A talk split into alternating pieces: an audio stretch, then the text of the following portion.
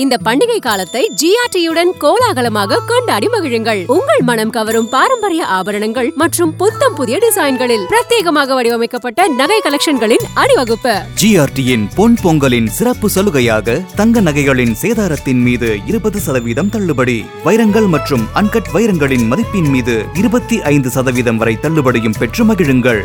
நிபந்தனைகளுக்கு உட்பட்டது. GRT jewellers சுப ஆரம்பங்களின் ஆரம்பம். ஓகே ஷோக்குள்ள போயிடலாம். Welcome to the imperfect show Varun நம்ம எவ்வளோ ஃபோட்டோ ஷூட் பார்த்துருப்போம் எவ்வளவோ வந்து இந்த மாண்டே ஷார்ட்ஸ்லாம் பார்த்துருப்போம் ரீல்ஸ்லாம் பார்த்துருப்போம். பட் இந்த ஃபோட்டோ ஷூட் இந்த வீடியோ பார்த்தோன்னே எனக்கு வா வா வாட் அ மேன் அப்படின்னு ஒரு பாட்டு மனசுல ஓடிட்டே இருந்துச்சு. சேர்ந்து பாடிடுவோமா? பாட்டா? சரி பாடுவோம். ஆமா. So beautiful so elegant looking like a wow வரே ஆமா. ஒரே ஒரு போட்டோ ஷூட் தமிழ்நாடு வந்தாரு அப்படியே கேரளா போனாரு. கேரளால இருந்து அப்படியே லட்சத்தீவுக்கும் போனாரு. போயிட்டு அப்படியே ஹாயா ஒரு போட்டோ ஷூட்லாம் எடுத்தாரு. ஏதோ ஐபேட்ல வச்சு எழுதிட்டுலாம் இருந்தாரு. இந்த ட்ரெஸ்ஸிங்க்கும் அந்த இடத்துக்கும் அப்படியே தூக்கி வேற கொடுத்தது அந்த போட்டோ வேற. இப்ப தூக்கி கொடுத்தது என்னமோ இப்போ ஒரு நாடே கிட்டத்தட்ட முடிகிற அளவுக்கு போயிருக்கு. அந்த ஒரு சின்ன ஒரு போட்டோ ஷூட்னால ஓ இன்னொரு நாடா. ஏற்கனவே ஒரு நாடு முடியிற நிலைமைக்கு போச்சு. இங்க தானே சொல்றீங்க? இங்க இல்ல சீனாவை மிரட்டி சீனாங்கிற பேரே சொல்ல மாட்டாரு அவரு. அவர் அப்படி ஒரு நாடே இருக்கிறதாவே மதிக்கிறது இல்ல அந்த அளவுக்கு பண்ணி அதனால முடிச்சுட்டாருங்கிறியா? இது என்னன்னா பொருளாதார ரீதியா ஒரு நெருக்கடி கொடுத்துருக்காங்க அந்த நாட்டுக்கு. என்ன ரீசன்னா வந்து லட்சத்தீவுக்கு வாங்கன்னு சொல்லிட்டு பிரதமர் மோடி வந்து அழைப்பு விடுத்திருந்தாரு. அந்த லொகேஷன்லாம் பாக்குறப்ப சூப்பரா தான் வந்து இருந்தது.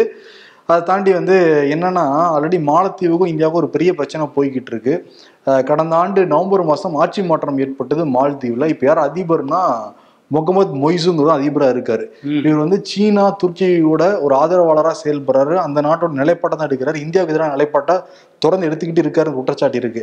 ஏன்னா கடந்த டிசம்பர் மாசம் ஒரு நீர் சம்பந்தமான ஒரு ஆய்வை வந்து புதுப்பிக்கணும்.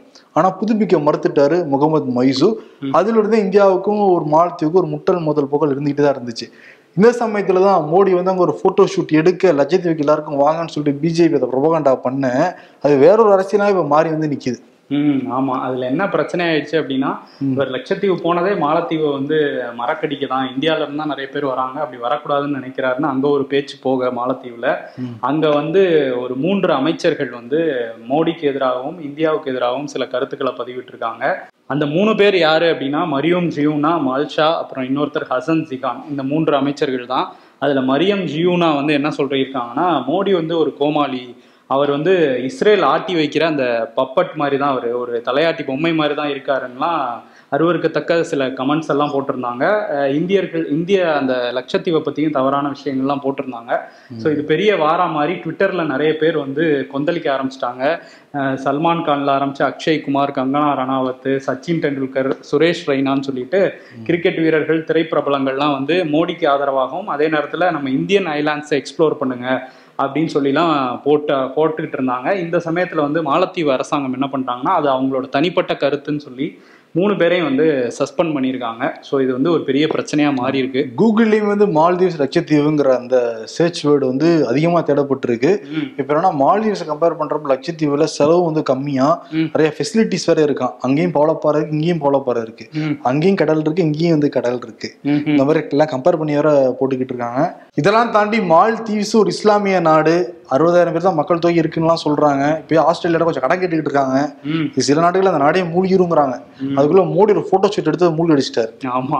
இங்க லட்சத்தீவுல எடுத்தாரு அங்க வரையும் பிரச்சனையா இருக்கு. இதுல என்னன்னா ரன்வீர் சிங் இருக்காருல்ல அவர்லாம் போஸ்ட் போட்டிருந்தாரு. அவர் மாலத்தீவோட போட்டோவை எடுத்து போட்டு எல்லாரும் லட்சத்தீவை பாருங்க எப்படி இருக்கு இங்க வாங்கன்னு சொல்லி போட்டுட்டு இருந்தாரு. ஆனா இந்த எதிர்க்கட்சிகள்லாம் என்ன சொல்றாங்கன்னா இதை வந்து ஒரு அரசியல் அஜெண்டாவா கொண்டு போகுது பிஜேபி அவங்க மாலத்தீவுல இருந்து அவங்க பண்ணதெல்லாம் தவறான விஷயமா இருந்தா கூட இது வந்து மோடி மேல ஒரு சிம்பத்தி ஏற்படுத்துறதுக்காக நட்சத்திரங்கள்லாம் வச்சு இப்படி எல்லாம் பண்றாங்க அப்படிங்கிற மாதிரி சொல்லியிருக்காங்க. ஆனா நமக்குமே அந்த கேள்வி வருது. இத்தனை பேர் கொந்தளிக்கிறாங்களே இவங்க எல்லாம் மணிப்பூர் பிரச்சனை நடந்தப்ப எங்க இருந்தாங்க? சச்சினை காணோம் சல்மான் கானை காணோம். தூங்கிட்டாங்க அப்ப. அந்த. செய்தி உங்களுக்கு வேற போயிருக்காது. சரி இப்ப நட்சத்திரம்லாம் பேசுனீங்க. நானும் நீ அந்த நட்சத்திர ஜன்னலில் வானம் வெட்டி பக்கத்துல நிக்கிறோம்னா இந்த மைக் சரியா ஒர்க் ஆகலையா? அதனால கேமராமேன் பக்கத்துல நில்லுங்க நாங்க அதனால வந்து நின்னுக்கிட்டு இருக்கேன். இதுல வரைக்கும் நீங்க வந்து இப்படியே பேசுவோம். மைக் கொஞ்சம் இம்பர்ஃபெக்ட் ஆயிடுச்சு இன்னைக்கு. அடுத்த செய்திக்கு போலாம். ரெண்டாயிரத்தி ரெண்டு குஜராத்ல நடந்த அந்த இனக்கலவரத்தை யாரும் மறந்திருக்க முடியாது. கோத்ரா ரயில் எரிப்பு சம்பவம் அந்த கலவரத்தினால பல இடங்கள் எரிக்கப்பட்டது பல வீடுகள் வந்து கொளுத்தப்பட்டது பல இஸ்லாமியர்கள் வந்து படுகொலை செய்யப்பட்டாங்க. அப்போதான் பில்கிஸ் பானு அவங்க குடும்பத்தை சேர்ந்தவங்களும் வந்து கொல்லப்பட்டாங்க. பில்கிஸ் பானு வந்து அப்போ கர்ப்பிணியாக வேற இருந்தாங்க. அவங்கள கூட்டு பாலியல் வன்கொடுமை வேற செஞ்சுருந்தாங்க. இதை வந்து போலீஸ் ஸ்டேஷனுக்கு போனாங்க நீதிமன்றத்துக்கு போனாங்க. ஒரு நீண்ட நெடிய விசாரணைக்கு பிறகு ரெண்டாயிரத்தி எட்டாம் ஆண்டு தான் பதினோரு பேர் குற்றவாளின்னு சொல்லி ஆயுள் தண்டனை வந்து நீதிமன்றம் வந்து கொடுத்துருந்தாங்க. ஆனால் குஜராத் அரசு அவங்களே வந்து ரெண்டாயிரத்தி இருபத்தி ரெண்டு ஆகஸ்ட் பதினைந்தாம் தேதி அந்த பதினோரு பேருக்கும் விடுதலை வந்து கொடுத்துருந்தாங்க. சிறையிலேருந்து வெளியே வரதுக்கு அனுமதியும் கொடுத்து விடுதலை ஆக்குனாங்க. இதை எதிர்த்து நிறைய பேர் வந்து உச்சநீதிமன்றத்தில் பொதுநல வழக்கம் போட்டிருந்தாங்க. பில்கிஸ் போன வந்து வழக்கு போட்டிருந்தாங்க. ஆனால் அதுலேயும் வந்து மத்திய மாநில அரசு அப்படியே ஒரு ஸ்லோவாக தான் ப்ராசஸ் வந்து போயிட்டு இருந்தது. நீதிபதி ஜோசப் நாகரத்ன அமர்வு தான் விசாரிச்சுட்டு இருந்தாங்க. ஜோசப் நீதிபதியை கொந்தளிச்சார். இன்னும் இவ்வளோ ஸ்லோவாக நீங்கள் பண்ணுறீங்க வேகமாக எடுக்க மாட்டீங்களான்னு சொல்லி திட்டி வச்சாங்க இன்னைக்கு வந்து இந்த வழக்கில் தீர்ப்பு கொடுக்கப்பட்டிருக்கு உச்சநீதிமன்றத்தில். நாகரத்னா அந்த அமர்வு வந்து தீர்ப்பு கொடுத்துருக்காங்க. என்ன சொல்லிடுறாங்கன்னா குஜராத் அரசுக்கு அதிகாரமே கிடையாது. இந்த வழக்கு விசாரணை மகாராஷ்டிரா நடந்தது. மகாராஷ்டிரா அரசுக்கு தான் அதிகாரம் இருக்குது விடுவிச்சிருந்தா அவங்க தான் விடுவிச்சிருக்கணும். இதெல்லாம் தாண்டி பாதிக்கப்பட்டவங்களுக்கு அவங்களோட உரிமை ரொம்ப முக்கியம். அவங்களுக்கு வந்து நீதி கொடுக்கப்படணும். பெண்கள் வந்து மதிக்கப்படணும். அப்படின்னு சொல்லிட்டு இப்போ எல்லாருமே அந்த குற்றம் விடுதலையான அந்த பதினோரு பேர் ரெண்டு வார காலத்துக்குள்ளார திருப்பி சரணடையும் உத்தரவு வந்து போட்டிருக்காங்க. ம் ஆமா. அதுவும் குஜராத் அரசு வந்து குற்றவாளிகளுக்கு உடந்தையா இருக்கு அப்படிங்கிற மாதிரியான ஸ்டேட்மெண்ட் கூட உச்சநீதிமன்றத்துல வந்து சொல்லியிருக்காங்க. அந்த டைம்ல வந்து மகாராஷ்டிராவுக்கு மாத்தினதே வந்து அவங்க பில்கிஸ் பானு இங்க குஜராத் நீதிமன்றங்கள்ல நீதி கிடைக்காது எனக்கு அப்படின்னு சொல்லி சொல்லியிருந்தாங்க. அதை ஏத்துக்கிட்டு தான் மகாராஷ்டிராவுக்கே மாத்தினாங்க. ஸோ அந்த நிலைமை தான் இருந்தது. இப்ப திரும்பியும் அவங்க ரெண்டு வாரத்துல சிறைக்கு போகணும் அப்படின்னு சொல்லியிருக்காங்க. இதுல என்ன குடும்பம்னா ஆகஸ்ட் பதினைந்து சுதந்திரம் வாங்கின தினம். அந்த அன்னைக்கு அந்த படு படுவாவைகளை வந்து ரிலீஸ் பண்ணாங்க. அதெல்லாம் தாண்டி ரிலீஸ் பண்ண சிறையிலேருந்து கூட்டிட்டு போய் விஸ்வந்த பரிஷத் அந்த ஆஃபீஸில் உட்கார வச்சு மாலையெல்லாம் போட்டு ஆராயத்தையெல்லாம் எடுத்தாங்க. அந்த குடும்பம்லாம் நம்ம பார்த்தோம். இது என்ன இவங்க என்ன இந்தியாவுக்காக சுதந்திரத்துக்காக தியாகப்பட்டு உள்ள போனாங்களா? ஒரு கர்ப்பிணி பெண்ணை பாலியல் வன்கொடுமை செஞ்சிருக்காங்க. பல கொலைகள் செஞ்சிருக்காங்க. ஆமா விஸ்வ இந்து பரிஷத்துங்கிறது பிஜேபியோட ஒரு விங் தான் அது. அதுதான் பல பேர் அமைச்சரா இருக்காங்க. அப்போ அந்த ஆபீஸ்ல கூட்டு போய் உட்கார வச்சாங்கன்னா இவங்க என்ன சொல்ல வராங்க அப்படிங்கிற ஒரு கேள்வி இருக்கா இல்லையா மக்கள்கிட்ட? கண்டிப்பா ஏன்னா அப்போ உச்சநீதிமன்ற அந்த தீர்ப்புங்கிறது மக்கள்கிட்ட ஒரு நம்பிக்கை அளிக்குது. ஆமா. ரெண்டாயிரத்தி ரெண்டுல குஜராத்தோட முதல்வரா இருந்தவர் வந்து இப்ப பிரதமரா இருக்க நரேந்திர மோடி தான். அந்த டைம்ல வந்து போலீஸ் வந்து என்னை எதிர்த்தாங்க. என்கிட்ட இல்லை சாட்சியம்லாம் அழிக்க பார்த்தாங்கன்னு வந்து சொல்லியிருந்தாங்க. அதே மாதிரி அங்கே அவர் அவங்கள பரிசோதித்த மருத்துவரே வந்து இவங்களுக்கு வந்து பாலியல் வன்கொடுமையெல்லாம் நடக்கலைன்னு சொல்லி ரிப்போர்ட் கொடுத்தாரு. இந்த கொடுமையெல்லாம் நடந்ததுனால தான் மகாராஷ்டிராவுக்கு மாற்றினாங்க தண்டனை வந்து இப்போ திரும்பியும் நீதி வந்து நிலைநாட்டப்பட்டிருக்கு. இன்னொரு விஷயம் மகாராஷ்டிராவை பத்தி பேசும்போது மகாராஷ்டிரால பாஜக எம்எல்ஏவா இருக்காரு ராஜா சிங். அவர் ஒரு பொது மேடையில பேசும்போது நம்ம இஸ்லாமியர்களுக்கு எதிராக வன்முறை நிகழ்த்தணும் அவங்கள வந்து திரும்ப நம்ம கட்டுக்குள்ள வச்சுக்கணும் அப்படின்னு சொல்லி வன்முறையை தூண்டுற மாதிரி இஸ்லாமியர்களுக்கு எதிராக பொது மேடையில பேசுறாரு. அதுக்கு கீழே இருந்து கைதட்டி எல்லாரும் ஆர்ப்பரிக்கிறாங்க. கொஞ்சம் இதெல்லாம் பார்க்கும்போது பயமா தான் இருக்குது. ஏன்னா எலெக்ஷன் நெருங்கிட்டே வந்து இருக்கு. கொஞ்சம் பதவி இப்பதான் இருக்கு. ஒரு விஷயம் என்னன்னா அந்த ராமர் கோயில் இருபத்தி ரெண்டாம் திறக்க போறாங்கல்ல இப்போ ஊபியில நிறைய பெண்கள் வந்து அரசாங்க மருத்துவர்கிட்ட அணுகுறாங்களாம். இருபத்தி ரெண்டாம் தேதி எங்களுக்கு பிரசவம் பாருங்க அப்படின்ட்டு. ராமர் கோயில் திறப்பப்ப குழந்தை பிறந்தா நல்லது அப்படின்னு நினைக்கிறாங்களாம். அதனால மர மருத்துவமனைகள்ல கர்ப்பிணி பெண்கள் கூஞ்சிட்டு இருக்காங்களாம். அப்ளிகேஷனா போட்டுக்கிட்டு இருக்காங்களாம். இது எவ்வளவு பெரிய மூட நம்பிக்கை பத்தியா இல்லையா? ஆமா அதுல நிறைய ரிஸ்க்குமே இருக்குன்னு மருத்துவர்கள் வந்து சொல்லிட்டு இருக்காங்க. இன்னொரு விஷயம் என்னன்னா அந்த ராமர் கோயிலை ஒட்டி நிறைய ஃப்ளைட்ஸு ரயில்வே எல்லாம் புக் பண்ணி பிஜேபி சார்பில் ஐந்து கோடி மக்களை வந்து நாங்கள் கூட்டிட்டு போவோம் அப்படின்லாம் சொல்லியிருந்தாங்க.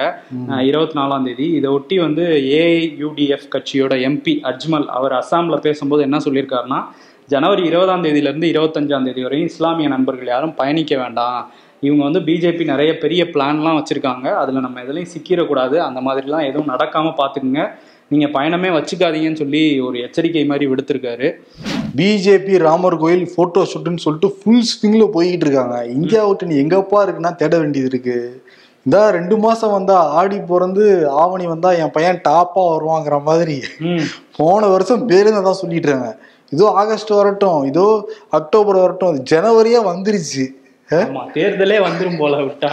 ஆமா. இன்னைக்குதான் ஆரம்பிச்சிருக்காங்க தொகுதி பங்கீடு. இன்னைக்கு வந்து காங்கிரஸ் வந்து பொதுச் செயலாளர் ஜெயராம் ரமேஷ் அவர் வந்து சொல்லியிருக்காரு ஐநூத்தி முப்பத்தொன்பது ஒருங்கிணைப்பாளர்களை நியமிச்சிருக்காங்களாம் இந்த தொகுதி பங்கீடு பேசுறதுக்காக.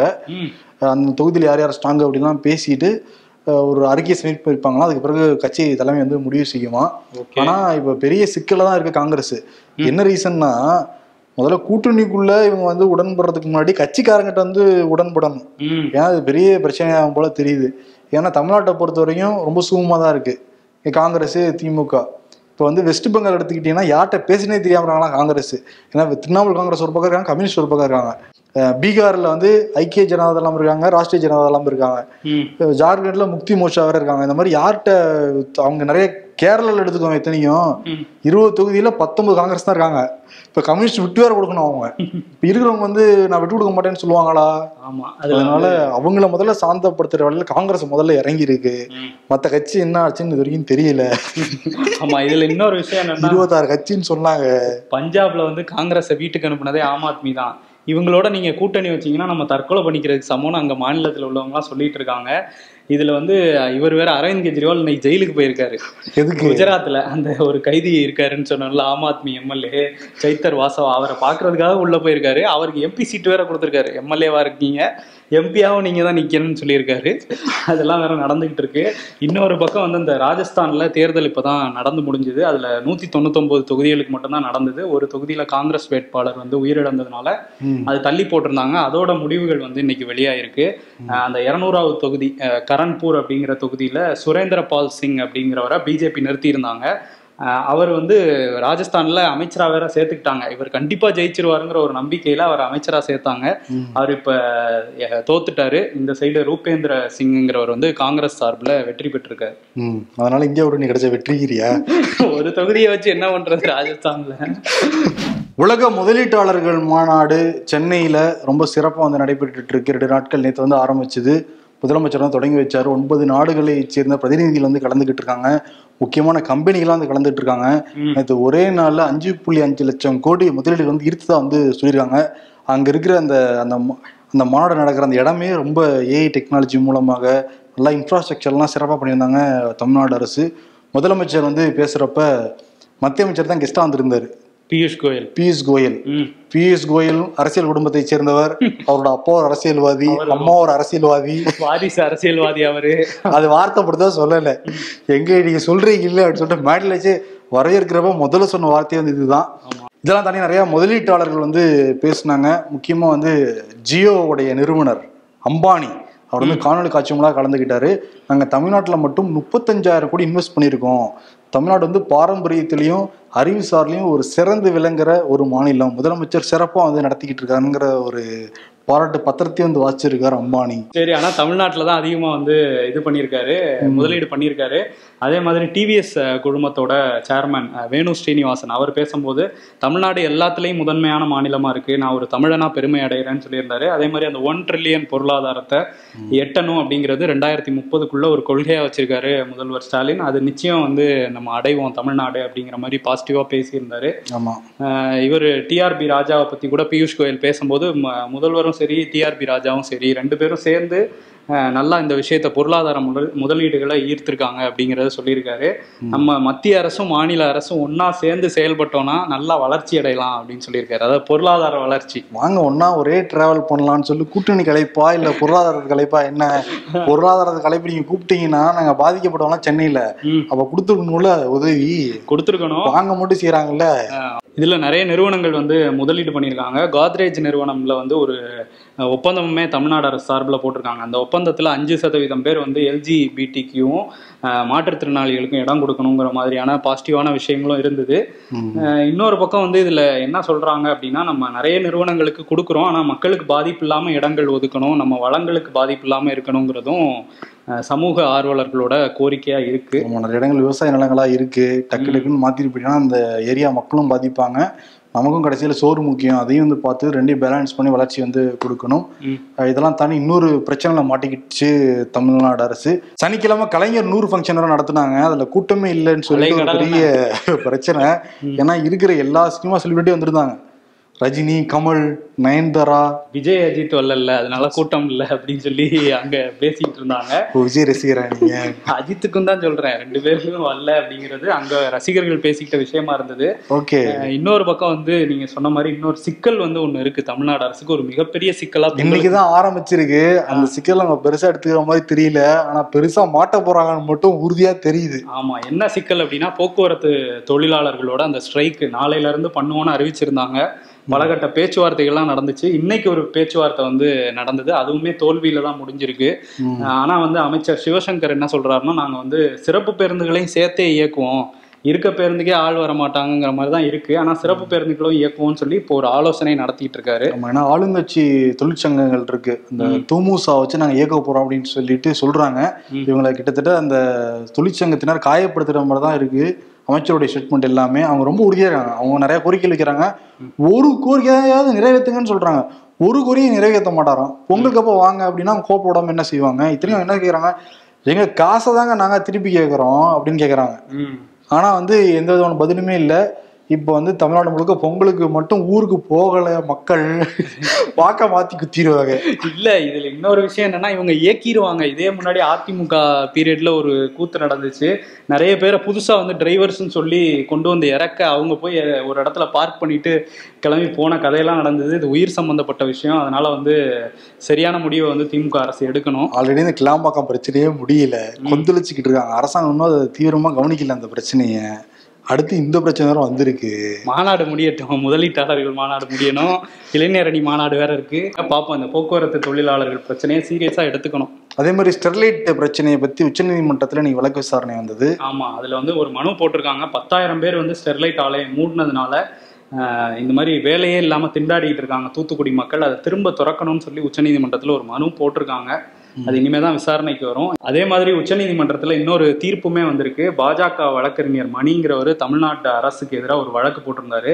அந்த இடபிள்யூஎஸ் பொருளாதாரத்தில் பின்தங்கிய முன்னேறிய வகுப்பினர் அப்படின்னு சொல்லியிருந்தாங்கல்ல அவங்களுக்கு வந்து பத்து சதவீத இடஒதுக்கீடை தமிழ்நாடு அரசு தரமாட்டேங்கிறாங்க. அதை தர சொல்லணும்னு சொல்லி போட்டிருந்தாரு. அதெல்லாம் மாநில அரசோட முடிவு இங்கே வராதீங்கன்னு சொல்லி அந்த மனுவுமே தள்ளுபடி பண்ணியிருக்காங்க உச்சநீதிமன்றம். இங்கே என்ன முடிவெடுப்பாங்க? பொறுத்திருந்து பார்ப்போம். கேமராமேன் இப்படி இப்படின்ட்டே இருக்காரு. நானும் பக்கத்துல நெருங்கி நின்றுட்டு அந்த சைடு போயிட்டே இருக்கேன். இல்ல அப்படி பேசும்போது அப்படி பரவாயில்ல இடிச்சு இடிச்சாவது பேசிப்போம். ஒரு வழியில ஒரு மக்கள் கேட்கணுமா இல்லையா? சரி. ஆனா இது எடப்பாடி பழனிசாமி எஸ்டிபி அந்த மாநாட்டுல வந்து கலந்துக்கிட்டாரு மதுரையில. ஓப்பன் அந்த கார்ல. அப்படியே கை காட்டிக்கிட்டே போனாரு மேடைக்கு. சரி. போயிட்டு எல்லாரும் கிண்டல் பண்ணிட்டு இருந்தாங்களா அவரை. நம்மளுமே சொல்லியிருக்கோம் பல டைம் நம்மளும் ஏத்துக்கணும் அதை. தவழ்ந்து சிஎம் ஆனாருன்னு சொல்லிட்டு இருந்தாங்களே. இப்ப அதுவே அவரே சொல்றாரு.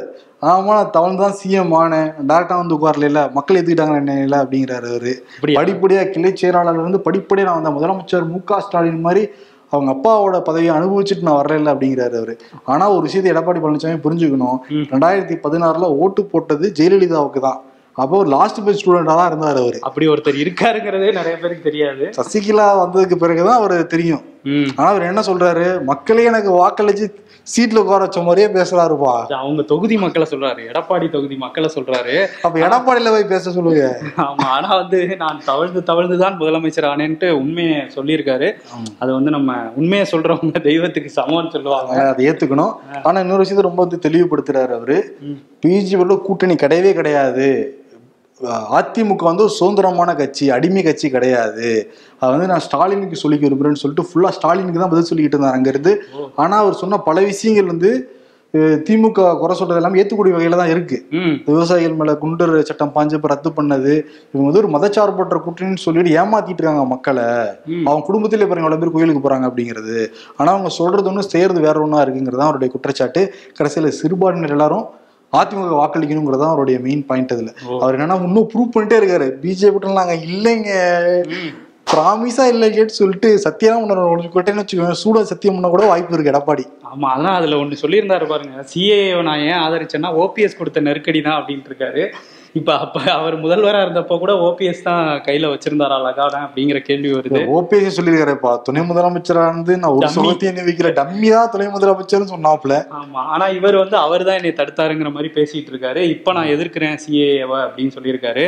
இன்னொரு பக்கம் ஓபிஎஸ் என்ன சொல்றாருன்னா நாங்க வந்து ஒன்று சேரணும். அதிமுக தனித்தனியாக இருக்கிறதுனால தான் திமுக ஜெயிச்சிட்டு இருக்காங்க நம்மெல்லாம் ஒன்று சேரணும். இப்போ நான் வந்து டிடிவியோட வந்து சேர்ந்துட்டேன். எங்களோட வந்து சசிகலா சேர போறாங்க அப்படின்னு சொல்லியிருக்காரு. எடப்பாடியோட முதல்ல ஒன்னா தானே முதல்ல டிடிவி சசிகலாம் ஒன்னா தான் இருந்தாங்க. ஜெயிலுக்கு கூட்டு வரப்ப. இப்ப பிரிஞ்சாங்கன்னே தெரியல. ஆமா முதல்ல ஓபிஎஸ் இபிஎஸ்ஸுமே ஒன்னா தானே இருந்தாங்க. ஆனா வந்து இவங்கெல்லாம் இப்போ ஓபிஎஸ் வந்து இபிஎஸோட சேருவாரா அப்படிங்கிற கேள்வி வேற இருக்கு. நம்ம முதல்ல தினகரன் கூட இபிஎஸ் சேர மாட்டாரு. ம். அதிமுகலே நாலு பிரிவு இருக்கு. வங்கதேசத்துல நேற்று நாடாளுமன்ற தேர்தல் வந்து நடந்து முடிஞ்சிருக்கு. இந்த நாடாளுமன்ற தேர்தலை வங்கதேச தேசியவாத கட்சி இவங்க தான் எதிர்க்கட்சி இவங்க புறக்கணிச்சதுனால நாற்பது சதவீத வாக்குகள் தான் வந்து கிடைச்சது. அவாமி லீக் அப்படிங்கிற கட்சி என்ன எப்படி சொல்லுங்க ரொம்ப க்ளோஸாவா பேசுறவா சிரிப்பு வருது. சொல்லுங்க சொல்லுங்க. ஐயோ, என்ன பேசுறேன் அது வங்காளதேசம் அவாமி லீக். வங்கதேசத்தோட ஆளுங்கட்சியான அவாமி லீக். அந்த கட்சி வந்து ஜெயிச்சிருக்காங்க முந்நூறு தொகுதியில் இரநூறு தொகுதிக்கு மேலே அவங்க ஜெயிச்சிருக்காங்க ஸோ திரும்ப ஷேக் ஹசீனா வந்து ஐந்தாவது முறையாக பிரதமராக இருக்காங்க இவங்க வந்து மோடியோட ஆதரவாளர் உலக அரங்கில் அப்படின்னு வந்து ஒரு சொல்லப்படுது ஸோ இவங்க வந்து திரும்ப ஜெயிச்சிருக்காங்க வங்கதேசம் ஆனா என்னன்னா எதிர்கட்சிகள்லாம் தேர்தலில் புறக்கணிச்சிட்டாங்க இங்க என்ன பண்ண போறாங்க இங்கதான் கூட்டணி ஃபார்ம் பண்ணிருக்காங்களா அது வெளியே போக போக நடக்கலாம்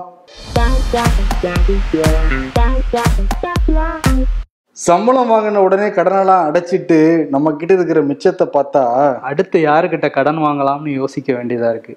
அண்ணா அப்புறம் நேத்து கொடுத்த ஜிம் ஃபீஸு கொஞ்சம் ரீஃபண்ட் பண்ணுங்கண்ணா. Gym master கோவப்படுறாப்புல.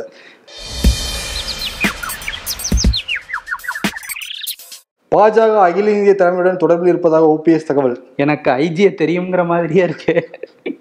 இளமை காலம் அதிக கனவு காட்சிகளால் ஆனது. முதுமை காலம் அதிக ஃப்ளாஷ்பேக் காட்சிகளால் ஆனது. நல்லா இருக்குப்பா சூப்பரா இருக்குப்பா. அமுது சூப்பரா போட்டிருக்காரு. அரசியல்ல இதெல்லாம் சாதாரணமாப்பா. விருது யாருக்கு போகலாம் விருது வந்து ஷேக் ஹசீனா கொடுக்கலாமா? ஐந்தாவது முறையா பிரதமராக இருக்காங்க நம்மளே கூகுள்ல பார்த்தோம்னா போட்டோ பார்த்தோம் இன்னைக்கு யாரோட மக்கள் குழம்பிடுவாங்களா இல்லையா? ஆமா அதனால நமக்கு தெரிஞ்ச முகத்துக்கே நம்ம வந்து கொடுப்போம். அக்ஷய் குமார் கங்கனா ரனாவத். அவங்கெல்லாம் அரசியல் முன்னே இறங்கினா கொடுக்கலாம். சும்மா அப்பப்போ வந்துட்டு கெஸ்ட் ரோல் பண்றவங்களுக்குலாம் கொடுக்க முடியாது. நிரந்தரமா ரோல் பண்ணிட்டு இருக்காங்கல்ல யாரு? எதிர்க்கட்சி தலைவர் எடப்பாடி பழனிசாமி எஸ்டிபி மாநாட்டில் வந்து கெத்து காட்டியிருக்காரு. ஏடிபி காரங்க எல்லாருமே சில்ல செதற விட்டுட்டு இருக்காங்க இன்னொரு பக்கம் முதலீட்டாளர்கள் மாநாடு நடத்தி இந்த சைடு கெத்து காட்டிக்கிட்டு இருக்காரு. முதலமைச்சர் மு க ஸ்டாலின். இங்க டிஎம்கே உடன்பிறப்புகள் சில்லறை சேர விடுறாங்க. ஒரு பக்கம் ஒரே இதாக தான் இருக்கு கொண்டாட்டமா தான் இருக்கு. ரெண்டு பேரும் என்ன சொல்றாங்கன்னா சித்தா அப்படின்னு பாசமா கூப்பிடுறாங்க. யார? ஏடிபிகாரங்க எடப்பாடிய டிஎம்காரங்க ஸ்டாலின. சித்தாவை நம்ம பொதுவா கொடுத்துடலாமா ரெண்டு பேருக்கு? அதான் செலக்ட் ஆயிருக்கு. ரொம்பலாம் டிகோட் பண்ண சொல்றாங்க ஓகே சித்தா பூவாதா சித்தா. அந்த சித்தா யாருங்கிறது? அவங்க ரெண்டு சித்தா கொடுத்துட்டு விடைபெறலாம். நன்றி வணக்கம்.